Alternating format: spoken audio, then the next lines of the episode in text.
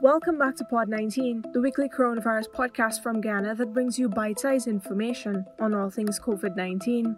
I'm Fashani Raghaber, your host, and thank you so much for joining us this week. It has been about three weeks since the apparent threat of the deadly Delta variant stopped plaguing us here in Guyana and other parts of the world. Certainly, it felt as though we would have had a period of relative calm before we went into the Christmas season, a time when scientists predicted that there would be a surge in the number of infections and possibly deaths because, well, we like to gather at Christmas. The new COVID 19 scare, however, about a month early, came with the emergence of the Omicron coronavirus variant. If you haven't heard about it as yet, yes, there's another one. Yes, some countries have scrambled to close their borders to some travelers, including those from South African countries where the variant emerged. And yes, it means that health authorities everywhere are on standby to advocate for strict COVID 19 measures. Again. Based on comments from scientists across the globe, it may take some time before they ascertain what sort of havoc this variant could potentially wreak. The Delta variant, need I remind you all, had displaced other variants of COVID 19 and became the deadly, dominant, devastating strain that ripped through countries' health systems. And so many health authorities will be keenly interested to see if the Omicron variant is just as devastating, or even worse. Though this variant is new, and the global health authorities are still exploring its symptoms and ability to bypass the protection offered by vaccines, however, we do know two important things. Firstly, South African scientists said that the Omicron variant has more than 30 mutations in the virus's spike protein. Now, this spike protein are those spikes on the coronavirus that helps it to get into the cells it attacks. With this many mutations, this has led to concerns that the virus may essentially be able to more readily attack people's cells and infect them.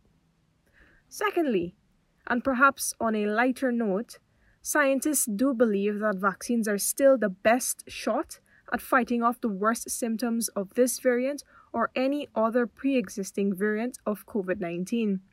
And with booster shots entering the picture in many countries, including right here in Guyana, people's immunity to the virus is strengthened. Of course, further research is needed to understand just how effective these vaccines may continue to be.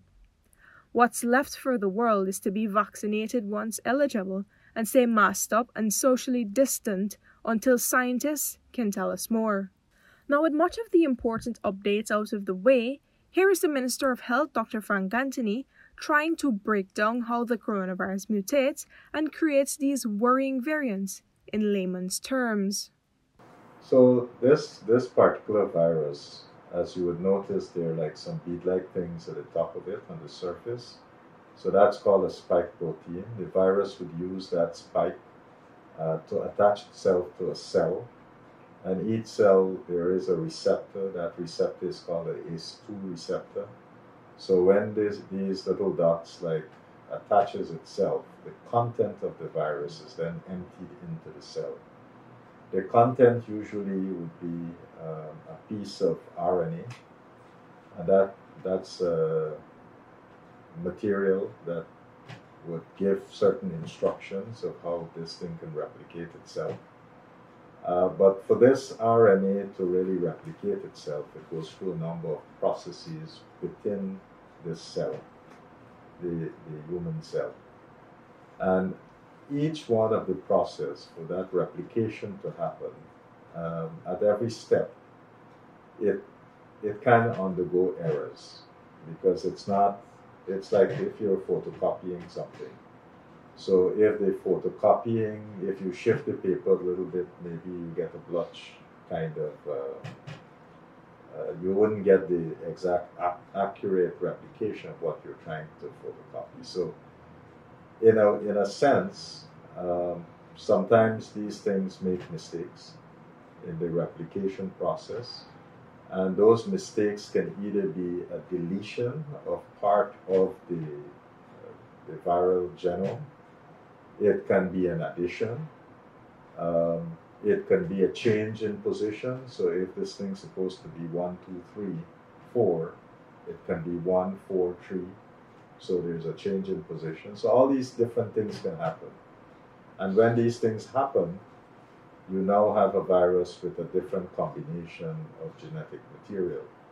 And how that works and what happens, uh, it's, it can be problematic. Now, these mutations occur all the time, but there are some that becomes more dominant than others and can cause problems. And that's all for this week's episode of Pod 19. Thank you for joining us.